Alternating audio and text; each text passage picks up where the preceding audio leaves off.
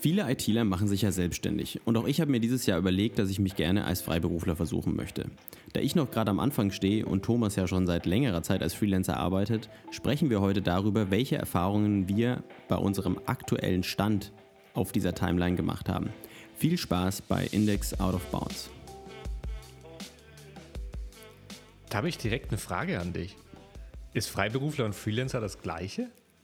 Ich würde das schon so sagen, ja. Für mich ist Freiberufler und Freelancer identisch, nur halt der englische Be Begriff dazu. Hm.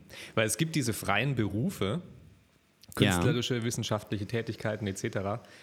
Ähm, ja, sehr guter, sehr guter Hinweis.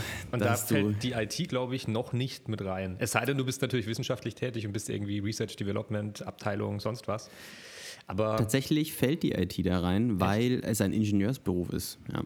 Und Ingenieure, Bauingenieure und so ein Kram können sich auch selbstständig machen und Architekten. Ja. Deswegen ähm, habe ich nämlich auch die gleiche Frage hat mein Steuerberater mir gestellt, ob das denn eine freiberufliche Tätigkeit sein kann. Aber dem ist so. Wenn du es entsprechend anmeldest. Aber da können wir ja, äh, in der Hinsicht hast du natürlich recht. Ich habe das immer synonym verwendet, Freelancing und Freiberufler, aber man könnte ja genauso ein Gewerbe anmelden. Mhm. Anstelle von sagen, ich mach, bin äh, freiberuflich. Aber da können wir vielleicht ja mal drüber sprechen, was das bedeuten würde oder wie das anders läuft. Ich nehme an, du hast ein Gewerbe angemeldet, so wie du das dann sagst, oder du hast dich über deine künstlerische Ader. Ader. Nee, ich habe äh, tatsächlich eine GBR mit meiner Freundin zusammen und also Studio Solle, das wir auch schon öfter mal angesprochen haben. Und das andere ist äh, mittlerweile doch auch eine gewerbliche Tätigkeit, weil ich ja auch ähm, den Laptop-Ständer, den wir auch mal in der Folge kurz angesprochen haben, im Internet Verkauf und Handel kannst du nur treiben, indem du, also wenn du ein angemeldetes Gewerbe hast im Internet. Genau, aber das, das so Side Note. Ähm, ich fand im Intro einen Punkt ganz interessant, bevor du nochmal kurz darauf eingehst, was du dieses Jahr vorhast in deinem Geschäftsjahr, dass sich viele ITler selbstständig machen. Und ich glaube, mal davon abgesehen, dass man natürlich sich auch in anderen Bereichen selbstständig machen kann, bei uns ist es besonders easy, weil alles, was wir eigentlich brauchen, ist ein Laptop und Internet.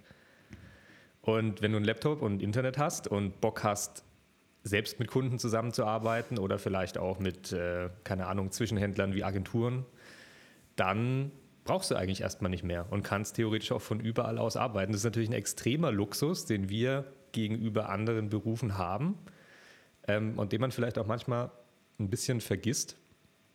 Aber genau, das wollte ich an der Stelle nur mit einwerfen es ist ja nicht nur, dass man nur einen Laptop und ein ja, und Internet braucht, sondern es ist ja auch noch so, dass man extrem gefragt ist. Also, Stimmt, das kommt auch noch dazu. Jetzt nicht so, wie wenn ich irgendwie äh, hier bei mir um die Ecke gab es mal so einen Laden, der hat ähm, einfach so Cake Pops verkauft.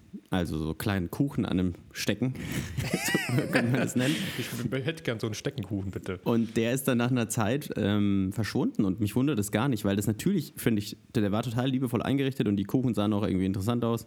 Aber einmal waren die Preise der Kuchen natürlich sehr hoch, weil wahrscheinlich nicht so viel abgesetzt wurde und man halt bei den Leuten, die sich die gekauft haben, musste man richtig zulangen, damit sich der, das hält. Aber auch der Bedarf halt eben nicht, ja, nicht groß genug war. Und das ist natürlich eine Sache, wo man als ITler schon einfach sehr gute Karten hat. Ich würde nicht sagen, dass jeder ITler die gleich guten Karten hat, mit, also mit jeder Richtung, in der er sich bewegt.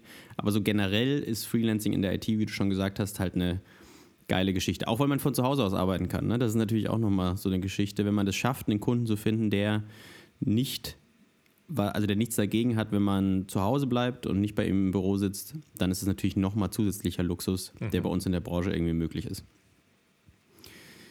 Ja, ich würde sagen, nachdem wir jetzt ja mal ähm, die Geschichte Freelancer, Freiberufler, sehr guter Hinweis an der Stelle, Thomas, vielen Dank dafür. Ich habe, wie gesagt, ich habe das als Synonym benutzt. So einfach sollte man es sich vermutlich nicht machen. Man sollte sich darüber informieren, wie man, wenn man jetzt sich als Freelancer irgendwie selbstständig machen möchte, ähm, ob man das freiberuflich machen möchte oder als Gewerbe. Die Unterschiede sind tatsächlich marginal, muss man ehrlicherweise sagen. Mhm. Ähm, man spart sich nur so ein bisschen Papierkram, wenn man das als Freiberufler macht. Und eigentlich gibt es nicht wirklich Nachteile als Freiberufler. Doch, es gibt einen Nachteil tatsächlich, den möchte ich gleich mal vorweg äh, ansprechen, das ist die Scheinselbstständigkeit.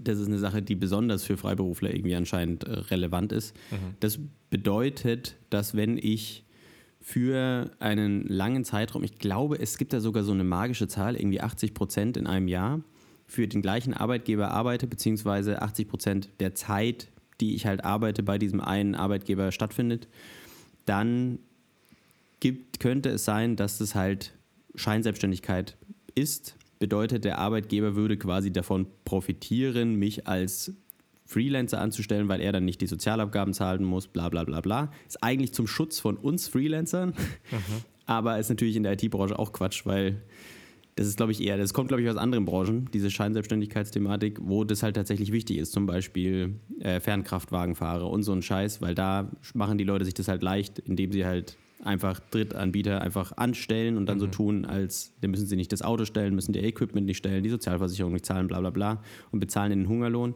Das ist aber ja in der IT-Branche nicht so. Ja. Deswegen, das ist aber ein Unterschied, den ich ähm, gesagt haben möchte. Okay. Das ist aber tatsächlich, nur um da nochmal kurz drauf einzugehen, jetzt haben wir schon wieder sieben Minuten geredet, ohne auf den ersten Punkt auf unserer Liste einzugehen, aber so ist es halt manchmal. Ähm, mit der Scheinselbstständigkeit, da gibt es tatsächlich so keine richtigen ähm, Punkte, die man, ja, an denen man sich komplett orientieren kann. Das ist, glaube ich, im Falle einer Prüfung wirklich sehr individuell immer auf den Fall angewandt. Es gibt aber im Internet natürlich so Listen mit, keine Ahnung, 20 Fragen und wenn man die alle ähm, größtenteils mit Ja beantworten kann, dann bewegt man sich eventuell im Problem der Scheinselbstständigkeit und wenn man die aber alle hauptsächlich mit Nein beantworten kann, ähm, dann ist das wohl eher nicht der Fall. Und dazu muss man auch noch sagen, zumindest meines Wissens, ähm, Scheinselbstständigkeit fällt auch immer nur auf den Arbeitgeber zurück und nicht auf den Freelancer. Also das heißt, ähm, das Problem hat dann der Arbeitgeber an der Stelle, weil er ja letztendlich Steuerhinterzug und äh, Krankenkassen, Sozialabgabenhinterzug irgendwo ähm, begeht. Und das heißt, richtig problematisch kann es an der Stelle eigentlich nur für einen Arbeitgeber werden. Aber ja, absolut wichtiges Thema und darf man an der Stelle auch nicht vergessen, richtig. Genau. Ich meine, dein Arbeitgeber findet es natürlich auch scheiße, wenn du dich da nicht. Also, das ist wohl ein Grund, warum Leute dich nicht einstellen. Ich habe mal ähm, jetzt vor kurzem erst ein Angebot bekommen von der Agentur für Arbeit mhm. und da steht explizit drin, sie stellen nur Freelancer an, die ein Gewerbe angemeldet haben, mhm. weil sie das Thema Scheinselbstständigkeit ausmerzen wollen mhm. als Problem für sie. Mhm. Ähm, ja, von daher sind wir natürlich schon sehr deep mit irgendwie mit einem Schlagwort reingemacht. Also für Leute, die sich das vielleicht hier anhören, weil sie sich überlegen, Freelancer zu werden, das soll nicht abschreckend sein in keiner Form, weil das ist wirklich, also man hört es dann irgendwie, aber eigentlich glaube ich nicht, dass das ein wirklich relevantes Problem ist, wenn man einfach normal arbeitet. Ja, ja also irgendwie. Zu, zu, dem Punkt mit den 80 Prozent vielleicht. Ähm, es ist auch mal möglich, dass du als Freelancer für ein oder zwei Jahre vielleicht für ausschließlich einen Kunden arbeitest, weil es ein Riesenprojekt ist aber nach zwei Jahren ist das Projekt vorbei. Und ähm, wenn du beispielsweise nicht irgendwie in einer Position bist, wo du das Geschäft maßgeblich mit beeinflusst, in irgendeiner Führungsposition oder sonst was als Freelancer, ähm, dann hast du auch damit keine Probleme. Also das ist wie gesagt immer der Fall, wo da individuell, glaube ich, geguckt werden muss und auch geprüft wird. Genau. Okay, was habe ich überhaupt vor dieses Jahr? Vielleicht Erzähl mal, Christian. Diven wir da mal rein, nachdem wir jetzt schon über Freelance, Freiberufler und Selbstständigkeit, äh, Scheinselbstständigkeit gesprochen haben. Ich mache mich selbstständig. Ich bin da quasi schon mittendrin, schon seit einigen Wochen und Monaten in der Vorbereitung. Ich habe letztes Jahr bei meiner aktuellen Arbeitsstelle gekündigt und werde ab März arbeitslos sein und den Steuerzahler auf der Tasche liegen.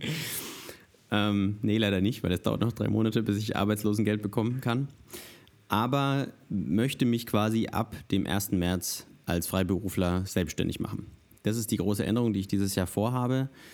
Ähm, warum habe ich mir irgendwie das gedacht, dass es das eine coole Idee ist, das zu machen? Tatsächlich ist es so, dass ich die Kollegen und auch die Arbeit bei meiner Arbeitsstelle sehr genossen habe, aber ich gemerkt habe, dass ich so fachlich irgendwie so ein bisschen stagniere und ich eben auch merke, dass ich irgendwie nicht mehr so dieses Feuer habe, mich in neue Themen einzuarbeiten oder so meinen Horizont zu erweitern.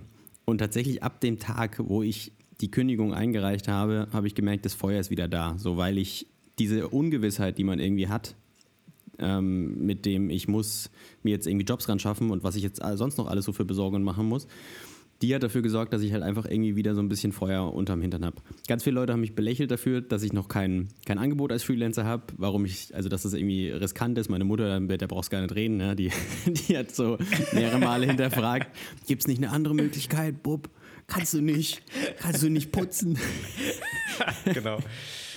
Ja, aber das ist so quasi der, der Schritt, den ich dieses Jahr äh, wagen möchte. Jetzt so gehaltstechnisch wäre es schön, wenn das sich da auch was krasseres bewegt, aber ist jetzt erstmal nicht tatsächlich nicht der Hauptgrund, warum ich mich dafür entschieden habe, ähm, als Freelancer zu arbeiten. Genau. Du hast dich ja auch damals, also seit wie vielen Jahren arbeitest du jetzt als Freelancer oder hast du als Freelancer gearbeitet? Das hat sich ja zwischendrin auch mal geändert. Thomas? Also ich habe letztens ein Gespräch mit jemandem geführt und da wurde mir die gleiche Frage gestellt und ich musste meine Freundin fragen, weil die kann sich sowas immer viel besser merken. und da wir auch schon ähm, eine Zeit lang zusammen sind und da den Weg parallel quasi auch gegangen sind, sie ist ja auch Freelancerin, waren das wohl sechs Jahre, seitdem ich als Freelancer arbeite, aber nicht ausschließlich. Also bei mir ist das auch so gewesen, dass ich ähm, viel in Teilzeitanstellungen mich bewegt habe, immer in der Absprache mit dem Arbeitgeber, dass ich nebenbei auch Freelance-Jobs mache.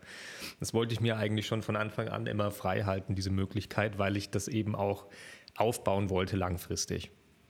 Und ähm, deshalb habe ich das schon immer nebenbei gemacht und am Anfang eben mit, ähm, ja, auf Agenturen zugegangen, ähm, mal auch Fehlschläge gehabt, wo es irgendwie nicht so gut funktioniert hat, wo man das Arbeitsverhältnis als Freelancer dann wieder beendet hat. Ähm, aber natürlich auch Agenturen gefunden, mit denen man, mit denen ich heute noch irgendwie ein gutes Verhältnis habe und wo auch Freundschaften entstanden sind.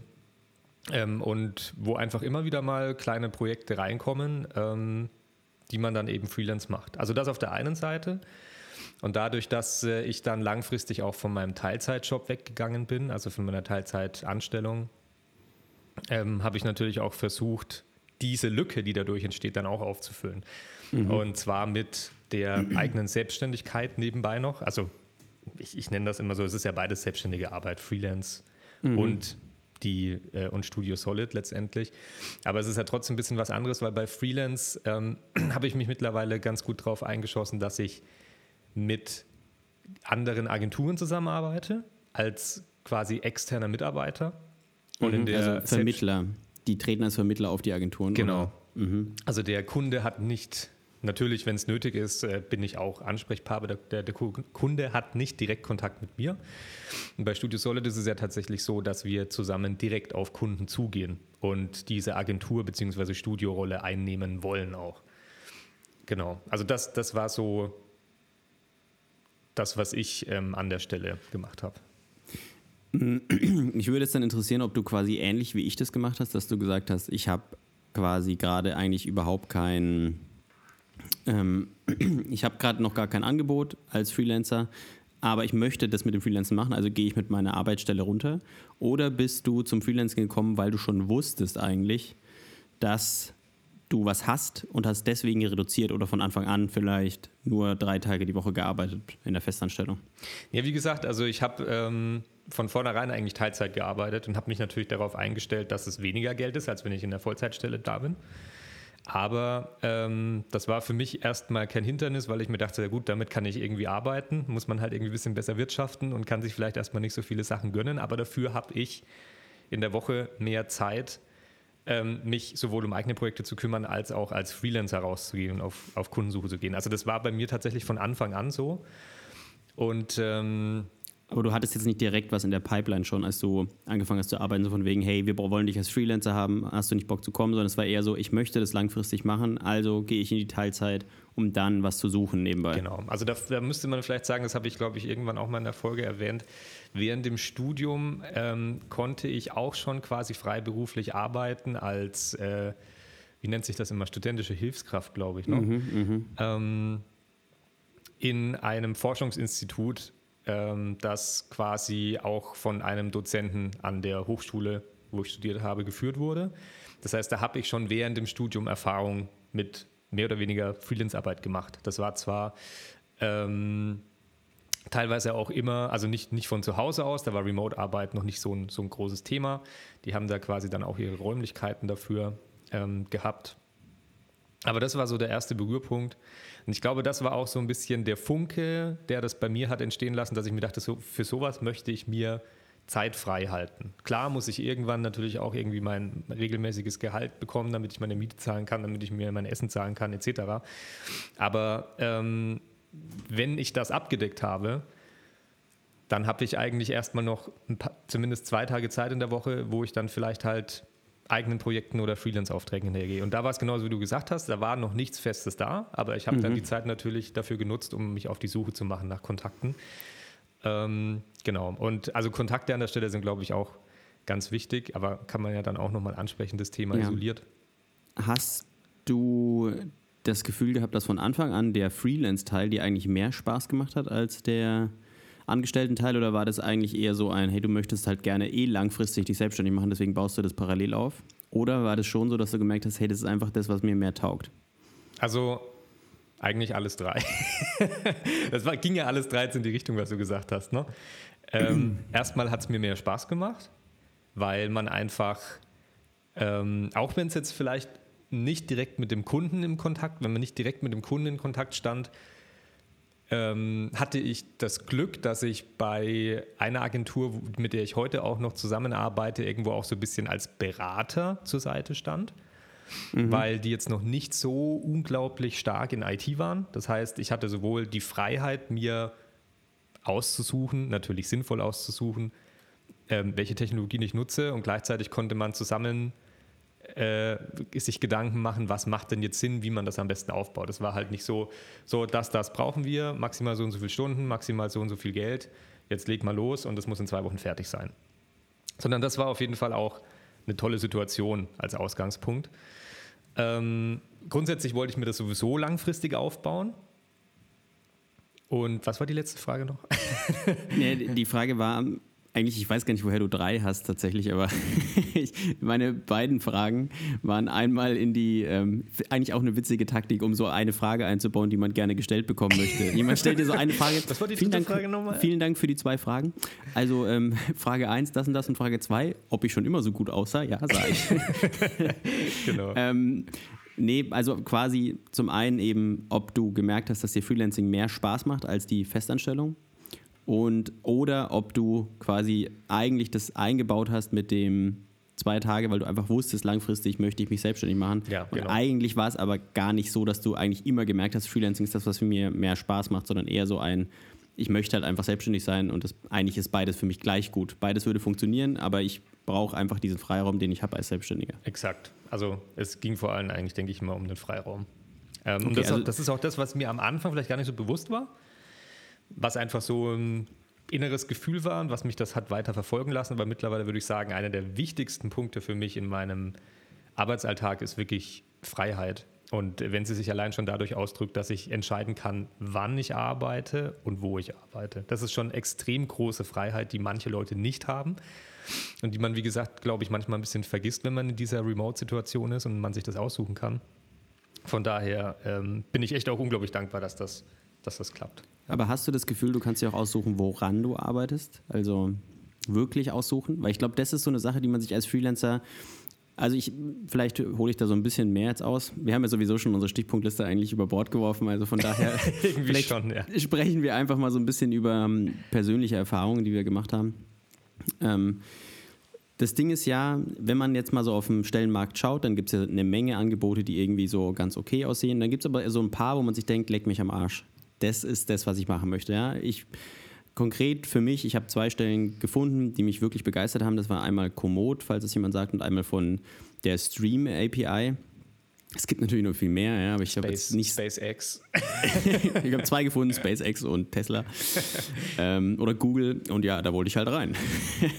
ähm, nee, und da liest man sich halt durch und denkt sich, okay, da könnte ich wachsen. Die sagen, die haben ein großes iOS-Team, du arbeitest nicht alleine du machst da ähm, Unit-Test-driven Geschichten, wir arbeiten mit den neuesten Frameworks, bei uns gibt es Code-Reviews, bla bla bla, so wirklich so, wie man sich denkt, so sollte Softwareentwicklung laufen. Mhm. Und es gibt solche Festanstellungen. Jetzt ist es aber so, wenn man auf der anderen Seite als Freelancer guckt, dann habe ich das Gefühl, so ein bisschen von diesen Möglichkeiten gibt man schon auch auf. Weil man hat zwar diese Freiheit von wegen, also ist mein Eindruck, ich arbeite ja noch nicht als Freelancer, man hat diese Freiheit zu sagen, ich bewerbe mich nur für die Stellen, die mich irgendwie interessieren wann ich arbeite, wo ich arbeite, wie viel ich arbeite, diese ganzen Freiheiten habe ich, wie viel ich verlange für meine Arbeit, auch ein interessante, interessanter Punkt. Mhm. Ähm, und vor allem auch, was ich dann tatsächlich mache. Ich kann auch immer sagen, nö, das mache ich nicht. Ähm, das ist nicht Teil meines, meines Vertrags. Aber ich habe das Gefühl, das Angebot an Aufträgen, die man bekommt, ist nicht so, ja, nicht so divers wie jetzt zum Beispiel für Festangestellte. Denn die, die Firmen, die jetzt irgendwie sagen, hey, wir machen Cutting, Bleeding Edge Entwicklung und haben schon ein Team und du kannst da reinkommen, das mit aufbauen oder unterstützen, das sind eher Festanstellungen und als Freelancer ist es eher so ein, entweder komm hier rein, trainiere unsere Leute und verpiss dich wieder oder mach das Ding allein. Das ist so ein bisschen das, was man liest, wenn man, wenn man auf vielen Stellenausschreibungen irgendwie schaut. Ist es auch deine Erfahrung so? Oder hattest du jetzt schon auch das, die Möglichkeit, mal in so ein Team reinzukommen, wo du das Gefühl hast, als Freelancer wachse ich hier ähm, so teammäßig auch noch krass? Weil lernen tut man natürlich immer und ich würde sagen, als Freelancer hat man ein ganz anderes Feuer im Arsch, um sich weiterzubilden, weil es einfach, das ist dein Asset. Es ist nicht mehr so, mhm. dass du halt irgendwie, naja, im Zweifel brauche ich halt vier Stunden länger dafür und lernst einfach auf der Arbeit, sondern die vier Stunden zahlt dir halt keiner. Du musst mhm. dir das zu Hause draufgepackt haben eigentlich damit du die Stelle irgendwo annehmen kannst. Ja. Ich habe da jetzt noch gar nicht so richtig drauf geachtet, muss ich sagen, weil, wie du schon gesagt hast, als Freelancer muss man sich halt, denke ich, auch ein bisschen damit zufrieden geben, was auf dem Markt gesucht wird. Und ähm, bis zu einem gewissen Grad dann auch hinnehmen, dass vielleicht die Sachen, die man richtig geil findet, halt nicht so oft gesucht werden. Und ähm, ich meine, es spricht ja nichts dagegen, sich einfach zu bewerben als Freelancer auf solche ja, Stellen. Ne? Das, stimmt. Die Möglichkeit das stimmt, hat man. Das stimmt eigentlich. Aber was ich, also ich könnte mir denken, dass es so ist, denn als äh, Arbeitgeber hast du natürlich weitaus mehr Vorteile von ähm, einem, Fest, einem festangestellten Mitarbeiter im Vergleich zu einem Freelancer. Also beides hat Vor- und Nachteile. Aber wenn du jetzt wirklich sagst, ich möchte in-house äh, Knowledge aufbauen, ich möchte äh, wissen, wie viel mein Mitarbeiter kostet, möchte damit kalkulieren und ähm, weiß, dass mir dieser Mitarbeiter 40 Stunden in der Woche zur Verfügung steht, ist das natürlich was anderes, als wenn ich sage, ich brauche jetzt jemanden, der mich 40 Stunden die Woche unterstützt als Freelancer, dem ich zwar keine Krankenkasse zahle, aber der vielleicht einen Stundensatz von 100 Euro hat. Mhm. Ähm, und dann halt vielleicht im Notfall auch sagen kann, nach zwei Wochen, du pass auf, Projekt macht mir keinen Bock oder du pass auf, ich habe ein krasseres Projekt bekommen, ich habe dafür leider keine Zeit mehr auch wenn man, wenn es solche Sachen wie Dienstleistungsverträge und so weiter gibt, das ist ja auch immer eine Sache, ja, keine Ahnung, wo vielleicht manches Arbeitsrecht dann doch äh, wichtiger ist als irgendein Vertrag. Aber deswegen kann ich mir das schon grundsätzlich vorstellen, dass wenn du natürlich eine Firma bist, ein Arbeitgeber und du suchst wirklich jemanden für ein Projekt, der dich langfristig begleitet, dass du das in Form von einer Festanstellung machen möchtest und nicht in Form von jemandem, den du halt extern dazu holst auf Projektbasis. Ja, man will ja auch das Wissen irgendwie aufbauen in der Firma und dass das nicht verschwindet. Ich meine, mhm. theoretisch könnte man, also ich glaube tatsächlich, dass in manchen Fällen ein Freelancer günstiger ist für eine Firma als ein Festangestellter, mhm. eben weil du dir da eigentlich sehr schnell Leute einkaufst, die schon viel, viel können. Im Idealfall, zumindest wenn der Stundensatz entsprechend hoch ist, du ja eigentlich bei dem Stundensatz, den du bekommst als Angestellter, fast nochmal die das Doppelte draufrechnen kannst, was dein Arbeitgeber für dich bezahlt. Und das ja dann schon auch, wenn du 30 Euro die Stunde irgendwie bekommst, dann bist du ja schon bei 60 Euro die Stunde, die dein Arbeitgeber für dich bezahlt. Wenn du jetzt als Freelancer anfängst bei 75 Euro, das geht ja dann hoch, beliebig hoch, ja, irgendwie zwischen 75 und 100 Euro vielleicht mit entsprechender Erfahrung, ähm, dann ist dieser Unterschied gar nicht mehr so groß dafür, dass du jemanden bekommst, den du nicht dafür bezahlst, dass er sich irgendwo einarbeitet mhm. und solche Geschichten. Aber ich glaube, der große Punkt ist halt diese Wissensgeschichte. Mhm. Dieses, der kommt hier rein, der baut mir die App auf oder baut mir die Anwendung auf ähm, und verschwindet dann wieder. Und dann ist dieses Wissen nicht in der Firma, wenn es nicht dokumentiert hat, entsprechend. Ich meine, wie du schon gesagt hast, sowas muss halt in so einem in so einem Vertrag dann irgendwie vielleicht festgelegt werden, dass das entsprechend dokumentiert werden muss, dass eine, ein Supportvertrag existiert, bla bla bla. Keine Ahnung, da stecke ich jetzt auch nicht so drin. Aber ich denke auch, dass das deswegen man die in der Regel entweder Startups sieht, die halt schnell was hochziehen müssen und das ist auch ein cooles Umfeld, oder eben Firmen, die quasi sagen, es lohnt sich für sie nicht, diese Sparte jetzt komplett hochzuziehen, die iOS-Entwicklung oder die was weiß ich Entwicklung, sondern holen sich da einfach ein Team von Freelancern, um das umzusetzen oder halt plötzliche Workload, die überbrückt werden muss und deswegen zieht man sich halt da irgendwie Freelancer rein, die das helfen und das ist, glaube ich, das Geilste, wenn du in so ein Projekt reinkommst, weil dann hast du halt echt die Chance, dass du, wobei es nicht das Geilste, aber so, ich stelle mir vor, dass das cool ist, weil dann hast du echt ein Team von Leuten, die da schon arbeiten. Du hast ein größeres Projekt und bist ja nicht komplett auf dich alleine gestellt. Mhm. Und Ja, und in der Regel hast du dann vielleicht auch einen, einen längeren, also einen, einen, längeren Zeitraum, wenn das Projekt gerade halt skaliert wird und du musst es halt irgendwie, ähm, ja, die unterstützen da entsprechend. Aber ich würde jetzt mal naiv sagen, das sind die Möglichkeiten, warum sich jemand einen Freelancer holt. Und ähm, auch noch eine Sache, die ich mir vorstelle, warum, es geht ja jetzt gerade um den persönlichen Take on Freelancing, warum ich glaube, Freelancing ist für mich das Richtige, ist eben auch, weil ich nicht so festgefahren bin auf, ich bin iOS-Entwickler, sondern ich könnte auch, ich kann all meine Dienste verkaufen. Ja? Ich kann auch sagen, ich baue euch ein iOS-Entwicklerteam auf. Mhm. Eben, wenn da die Furcht da ist, hey, wenn du weg bist, ist das Wissen weg, dann sage ich ja, verstehe ich. Ich würde euch aber helfen, Leute einzustellen. Ich komme zu euch in die Firma, ich baue euch die App. Während ich die baue, gehe, setze ich mich in Bewerbungsgespräche mit rein, Gespräche, in Bewerbungsgespräche mit rein und schaue, ob die Leute passen, ähm, dass die arbeite eine Case Study aus, solche Sachen. Auch dieses Team aufbauen, skalieren, das kann ja auch ein Service sein, mhm. den man als Freelancer irgendwie, irgendwie anbietet und man ist da nicht so festgefahren. Und da freue ich mich ehrlicherweise schon drauf, überhaupt mal zu gucken, was denn überhaupt äh, am besten geht. Ich glaube, in der Projekt, äh, Produktentwicklung sagt man immer, es gibt ein Hero-Produkt, also ein Produkt, was am meisten verkauft wird. Ich bin auch gespannt, was quasi mein Hero-Produkt sein wird, ob das tatsächlich die iOS-Entwicklung ist oder so meine anderen Skills, genau, die ich anzubieten habe. Consulting und Co., was du gerade schon angesprochen hast. Ähm, genau. Vielleicht können wir da nochmal ein bisschen genauer drauf auch genau eingehen, auch gehen, das ist Wahnsinn, ähm, eingehen, vor allem auch im Vergleich so ein bisschen eben zu dem Dingen, die ein Angestelltenverhältnis an der Stelle vielleicht von einer Freelance-Tätigkeit unterscheiden, in Form von Flexibilität innerhalb der eigenen Tätigkeit. Aber ähm, ich würde vorschlagen, wir machen eine kurze Pause. An dieser Stelle vielen Dank an dich, dass du uns unterstützt, indem du unseren Podcast hörst. Was ist deine Meinung zu dem Thema? Schreib uns deine persönlichen Erfahrungen über Twitter an das Twitter-Handle at norbibraun für Christian oder an at Thomas Dierol für mich. Beides findest du auch in den Show Notes. Außerdem würden wir uns natürlich mega freuen, wenn du unserem Podcast folgst und ein fester Zuhörer wirst. Jetzt noch viel Spaß beim Zuhören. Was ich gerade mega interessant fand, bevor wir in die Pause gegangen sind, war der Punkt, den du angesprochen hast, dass du ja quasi hm, am Beispiel iOS auch ein Team aufbauen könntest als Freelancer, dass du denen sagst, du pass auf, oder sie passen sie auf. Jetzt passen sie mal auf. Jetzt passen wir mal auf. Ähm, ich kann hier die App entwickeln, aber ähm, wenn es irgendwie blöd ist, dass die Knowledge dann nur bei mir liegt, dann kümmere ich mich darum, ein Team aufzubauen. Und das finde ich einen ganz interessanten Punkt im Vergleich zu so einer, ja, Angestellten-Tätigkeit, wo ich reingeholt werde für äh, eine bestimmte Stelle und einen bestimmten Job, den ich dann zu erledigen habe. Ähm, im Vergleich zu Freelance, wo du halt vielleicht schon in einem Vorstellungsgespräch auf deine ganzen Stärken eingehen kannst und sagst, pass auf, ich kann das und das und das machen.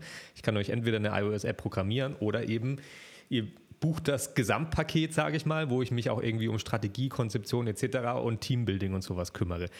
Das kannst du natürlich auch in der normalen Angestellten-Tätigkeit machen. Klar, also du kannst auch dort deine Stärken ausspielen lassen, kannst ähm, auf die Geschäftsführung oder auf deinen Vorgesetzten oder deine Vorgesetzte zugehen und sagen, ähm, pass auf, ähm, ich interessiere mich extrem dafür und dafür und ich glaube, da bin ich echt gut drin. Ich hätte mal gern ein Projekt oder eine Situation, wo ich das mal gerne ausprobieren würde.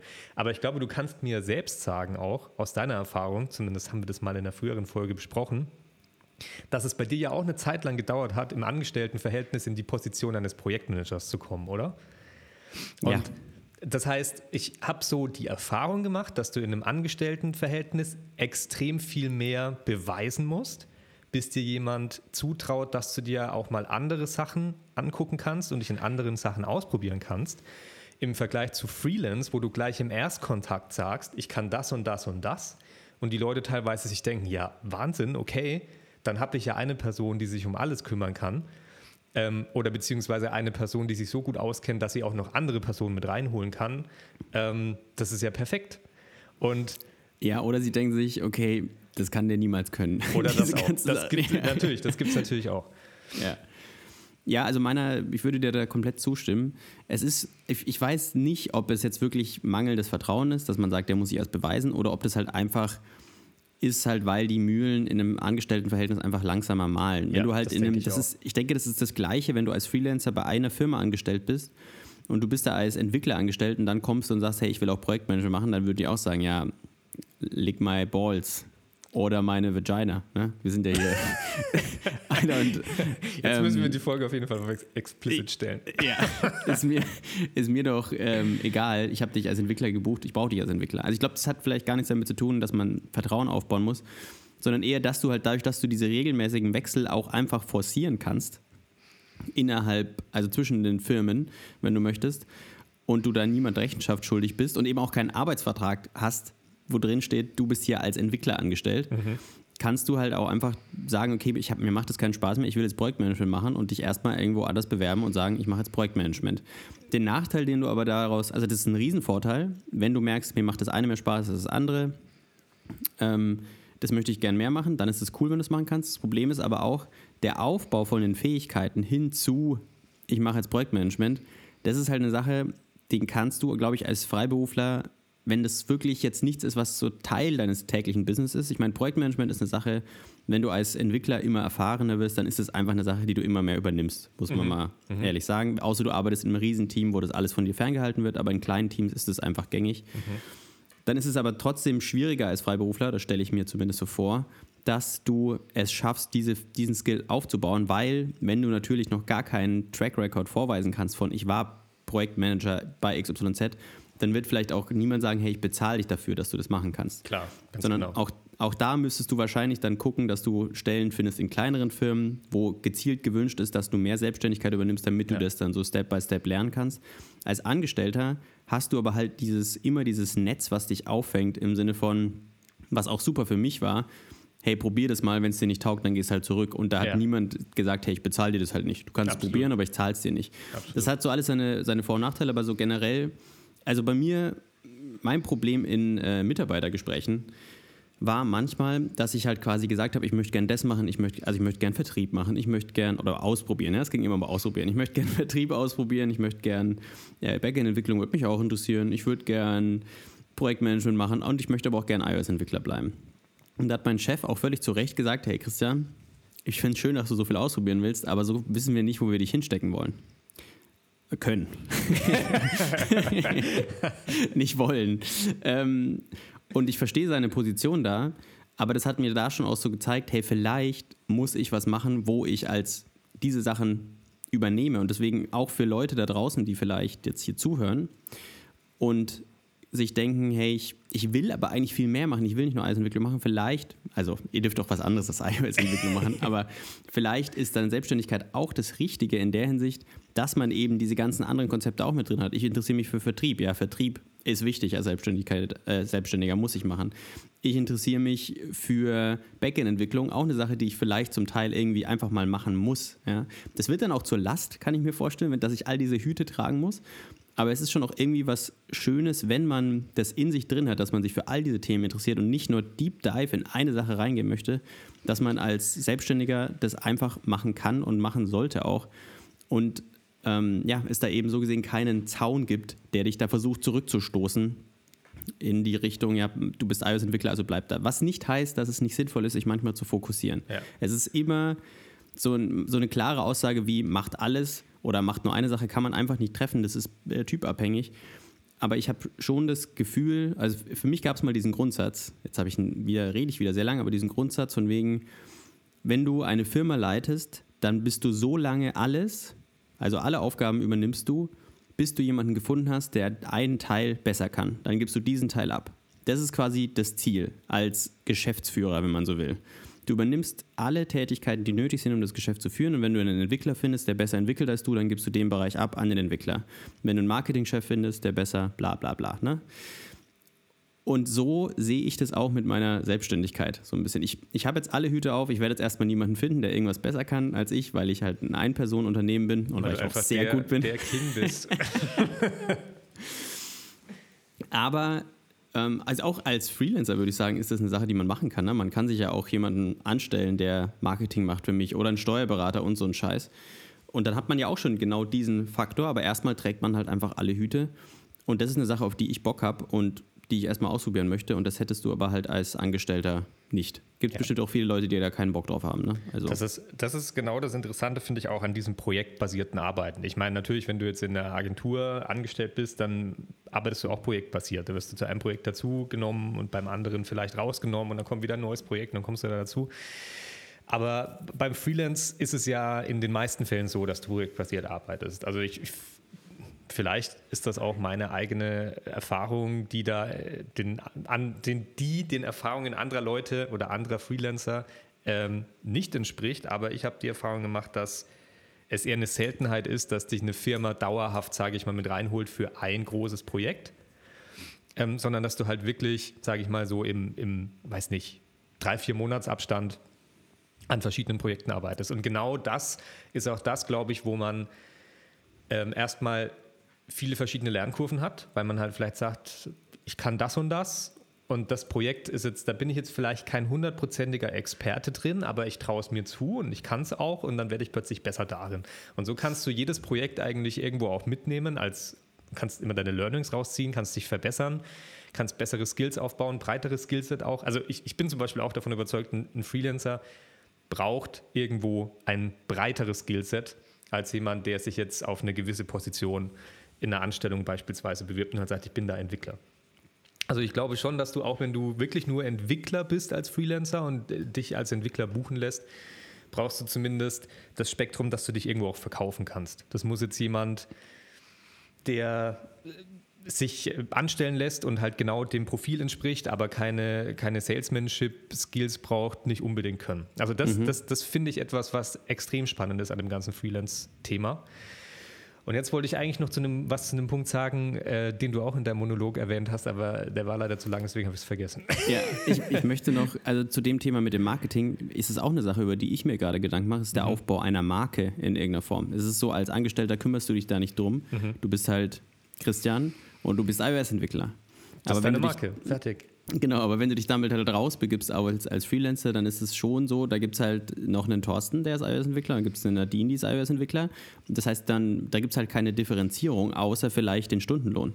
Und das ist schwierig über diesen Weg also wenn du da anfängst, diesen Weg zu gehen, mit dich äh, immer günstiger anzubieten, dann verlierst du irgendwann gegen jemanden, der halt in einem Günstiglohnland lebt und dich da ausstechen kann. Ja, Deswegen absolut. ist es auch eine Sache, mit der ich mich jetzt mehr beschäftigen musste, einfach, ja, eben, wie vermarkte ich mich als, ich bin nicht nur irgendein x-beliebiger äh, Freiberufler, sondern das sind meine besonderen Skills, die ich habe und mit denen möchte ich irgendwie, ja, jetzt auf den Markt gehen und gucken, ob ich da was finde.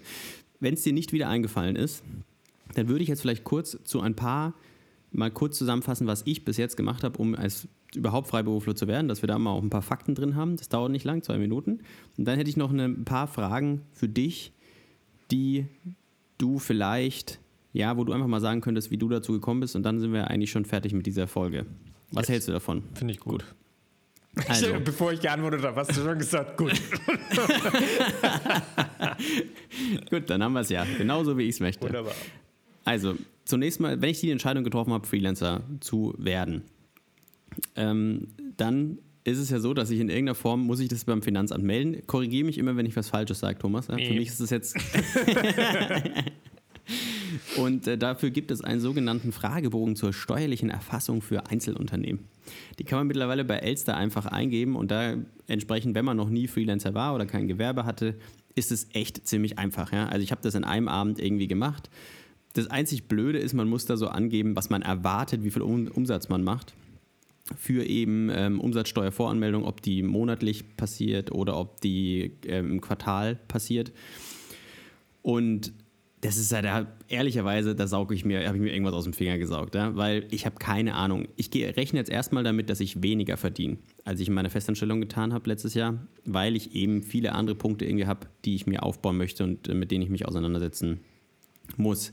Dann gibt es eben auch noch eine andere ähm, Geschichte mit Regelung als Kleinunternehmer oder nicht als Kleinunternehmer. Der Unterschied ist, ob ich Umsatzsteuer auf meinen Rechnungen ausweisen muss oder nicht. Das ist, so wie ich das verstehe, der einzige Vor- bzw. Nachteil Wobei man sagen muss, wenn man als Kunde andere Firmen hat, ist diese Umsatzsteuergeschichte eh scheißegal, weil die können sich das auch wieder zurückholen, die Umsatzsteuer. Also der Vorteil wäre, dass ich meine Produkte günstiger anbieten kann, wenn ich als Kleinunternehmer arbeiten kann. Ich glaube, man muss unter einer äh, Mindestbetraggrenze bleiben im Jahr an Umsatz. Da komme ich natürlich nicht, wenn ich das hauptsächlich mache, komme ich da nicht drunter. Wenn ich jetzt das so nebentätig machen würde, wie du das gemacht hast, lange Zeit, würde es gehen. Und ich könnte dann meine Produkte günstiger anbieten, weil ich die Mehrwertsteuer nicht ausweisen muss. Aber da ich eh an Unternehmen meine Dienste anbiete und die Unternehmen die Umsatzsteuer sich auch wieder zurückholen können, ist es scheißegal. Und ähm, ja, ich möchte auch mehr Geld verdienen als das, was da drin steht. Deswegen äh, Kleinunternehmergeschichte. Genau, das ist eigentlich somit das Wichtigste, dass ich mich darum kümmere, dass ich eine Steuernummer und Co. bekomme. Dann Firmenkonto habe ich gemacht. Da gibt es eine Menge unterschiedliche Möglichkeiten. Ähm, N26 bietet ein sehr gutes Geschäftskonto für Freiberufler an, weil das ist umsonst. Gibt aber auch eine Menge andere Banken. Und wenn ich jetzt mit mehr Leuten gründen möchte, dann gibt es auch ja, eine Menge andere Firmen, die da irgendwie relevant sind. Dinge, mit denen ich mich noch auseinandersetzen muss oder wo es sinnvoll ist, ist irgendwie ein Steuerberater. Brauche ich einen Steuerberater? Möchte ich einen haben? Es kommen natürlich mehr steuerliche Arbeiten auf einen zu, vor allem die Umsatzsteuervoranmeldung. Das heißt, ich muss jeden Monat quasi sagen, was habe ich an Umsatzsteuer bezahlt, was habe ich an Umsatzsteuer erfasst im Sinne von Rechnungen. Ähm, dafür muss ich auch irgendwie meine, meine, äh, meine Rechnungsein- und Ausgänge buchen und das klingt alles erstmal total wild. Ich habe mich mit dem Steuerberater zusammengesetzt und mit dem das besprochen und ähm, der hatte selbst, glaube ich, noch keine ITler betreut, deswegen war sein Input da eher so, ich brauche auf jeden Fall einen Steuerberater. Nachdem ich mich aber noch mal ein bisschen mehr damit beschäftigt habe, ist mein Eindruck, gerade für den Anfang geht es auch sehr gut ohne weil man schreibt irgendwie eine Rechnung zum, also man schreibt vielleicht mal ein, zwei Rechnungen im Monat, wenn man irgendwie als Freiberufler tätig ist. Und die muss man halt verbuchen und dann schreibt man halt mal, wenn man sich einen neuen Laptop kauft und Co., schreibt man ein paar andere Sachen, wo man Umsatzsteuer bezahlt hat. Also das ist im Endeffekt die ganze Umsatzsteuervoranmeldung, die man machen muss.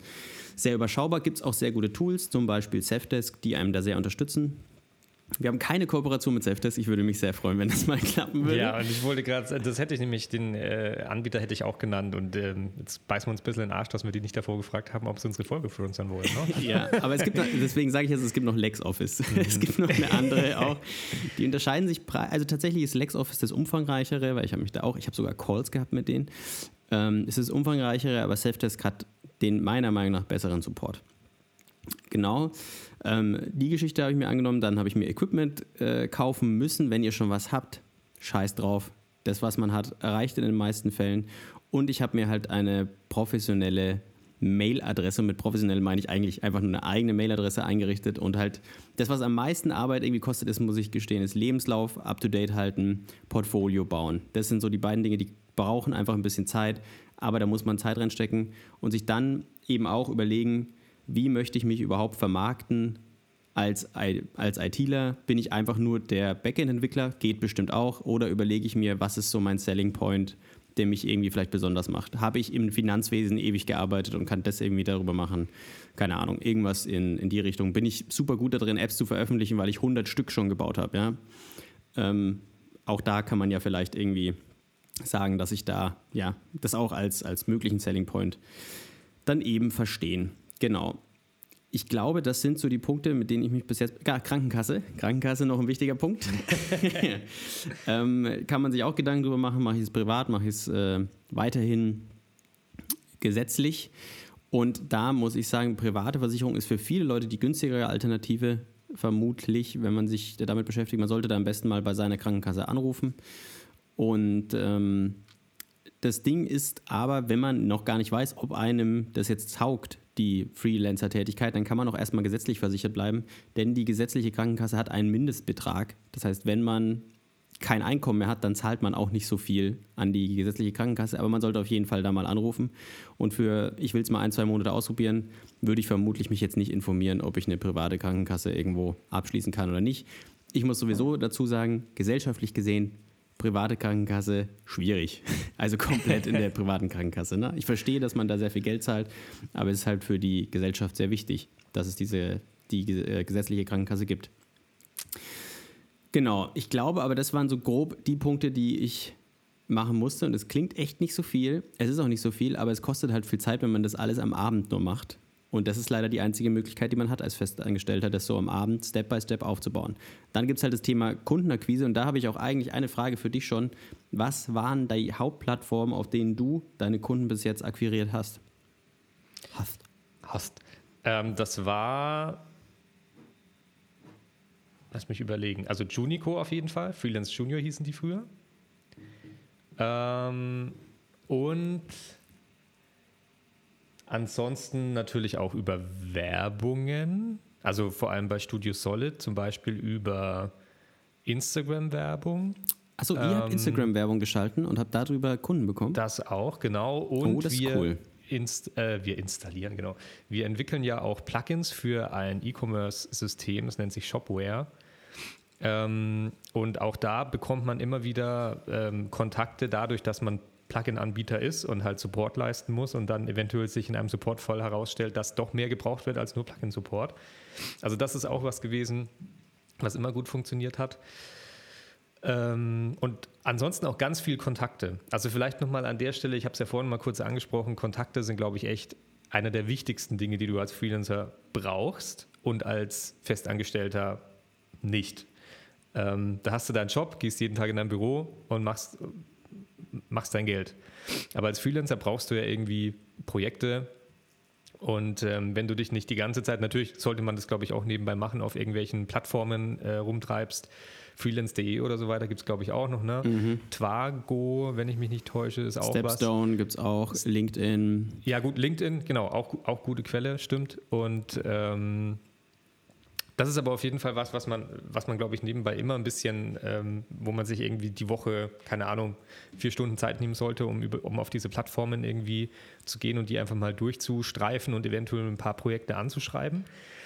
Ähm, aber wie gesagt, persönliche Kontakte auch. Also das, diese, diesen ersten Freelance-Kontakt, den ich jemals hatte mit der Agentur, mit der ich heute noch zusammenarbeite, das war auch ähm, über einen Freund meiner Freundin, der dort arbeitet. Also es war ein Studienkollege damals ähm, und über den habe ich überhaupt geschafft, da reinzukommen, mich mal vorzustellen und wäre der Kontakt nicht da gewesen, wäre das niemals entstanden, diese Zusammenarbeit. Und die, die hält bis heute an beispielsweise. Und einfach, ähm, glaube ich, ein bisschen, was, was sinnvoll ist an der Stelle, ist ein bisschen opportunistisch, also ohne das jetzt negativ zu meinen, sondern einfach halt auf die, auf die Möglichkeiten und Optionen eingehen, die einem momentan zur Verfügung stehen, eingehen und den Kontakt nutzen und suchen in, in solchen Fällen. Das ist, glaube ich, ganz wichtig, weil es ist am Ende des Tages ist es, ist es wichtiger, dass die Leute wissen, dass du da bist. Es muss nicht immer gleich ein Projekt daraus entstehen oder ein Auftrag oder sonst was, aber sie haben mal mit dir gesprochen, sie haben dich kennengelernt und sie haben dich im Hinterkopf. Und das nächste Mal, wenn irgendwie, ah, ich brauche eine App oder ich brauche eine Website oder was weiß immer, äh, was, was, weiß, was weiß immer. Was genau. weiß immer. was weiß immer. was auch immer, haben sie dich zumindest im Hinterkopf normalerweise. Oder wenn es äh, organisierte Leute sind, dann machen sie normalerweise auch Listen an Freelancern oder irgendwelche äh, Indizes, wo sie dann halt ihre Kontakte reinschreiben ähm, und schreiben dahinter, über was sie mit dir gesprochen haben. Und dann bist du einfach auf dem Schirm. Und ich glaube, dieses Networking letztendlich ist ganz wichtig als Freelancer. Ähm, sicherlich geht es heutzutage auch, dass du komplett remote und anonym irgendwie Plattformen durchscrapest und dich auf ein paar Projekte bewirbst. Ähm, ja, ich denke, Das das wäre ist auch, für mich wäre das auch der erste Schritt, oder ist es auch immer noch, ich bewerbe mich nur auf Plattformen gerade, weil ich habe das Networking lange nicht gemacht, weil ich komme eben aus einer Festanstellung. Auch eine Sache, die anders ist, ja, als Festangestellter wird man da bequem, was halt soziale Interaktion angeht. Und das kannst du dir als Freiberufler aber eigentlich so nicht erlauben, dass du da eben bequem wirst. Aber ich habe mir auch eben, ich habe einfach auf LinkedIn und Co., ich suche da immer wieder nach Freelance-Stellen, schreibe die an und in der Regel melden sich auch Recruiter. Nachteil dabei ist natürlich, die Recruiter nehmen sich ihren Cut und das ist irgendwas zwischen 10 bis 30 Prozent pro Stunde. Das ist wirklich viel. Und deswegen ist es schöner, wenn man das so schafft, wie du das gemacht hast oder wie du das äh, machen konntest bei deinem ersten äh, Job, dass du eben direkt mit der Firma zusammenarbeitest. Und deswegen würde ich auch eigentlich sagen, nächster Step für mich ist auch einfach Firmen, die iOS-Stellen ausschreiben, einfach mal anschreiben mit, hey, ich habe die Stelle gesehen, ich finde sie mega geil, ich arbeite aber nur als Freelancer gerade.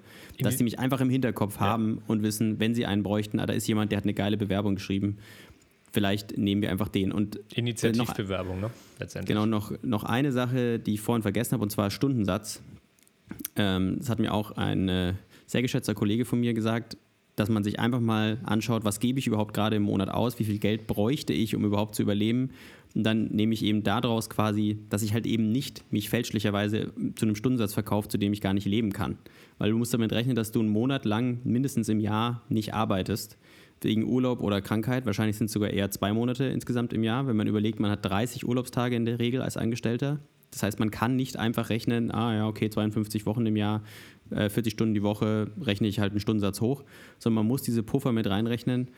Und für mich hat es gut funktioniert, dass ich eigentlich einfach meinen aktuellen Stundensatz nehme als Angestellter und den Minimum, das ist wirklich das absolute Minimum, wenn ich unbedingt einen Job brauchen würde, verdoppel ich den. So, das ist, das ist das Minimum, was ich machen würde. Und da sind wir halt schon bei Stundensätzen, die schon gar nicht mehr so niedrig sind. Aber Oder dann Ja. Stundensatz halt 400 Euro, ne? habe ich einfach meinen, meinen aktuellen verdoppelt. genau. Ja, also hast du schon recht, aber bis zu einem gewissen Grad muss man sich natürlich auch ein bisschen am Markt orientieren. Also irgendwann, wenn man viel Erfahrung hat, viel Arbeit geleistet hat, viel, viel Connections hat, kann man sich natürlich auch zu extrem exorbitanten Stundensätzen verkaufen. Und die Leute finden dich so geil und wissen, wenn der Christian Braun zu uns kommt, dann wird das Projekt auf jeden Fall ein Hit. Dem zahlen wir irgendwie 400 Euro die Stunde. Klar, solche Situationen gibt es auch, aber die muss man sich, glaube ich, erst auch mal erwirtschaften und erarbeiten, quasi so einen Ruf ähm, sich erarbeiten.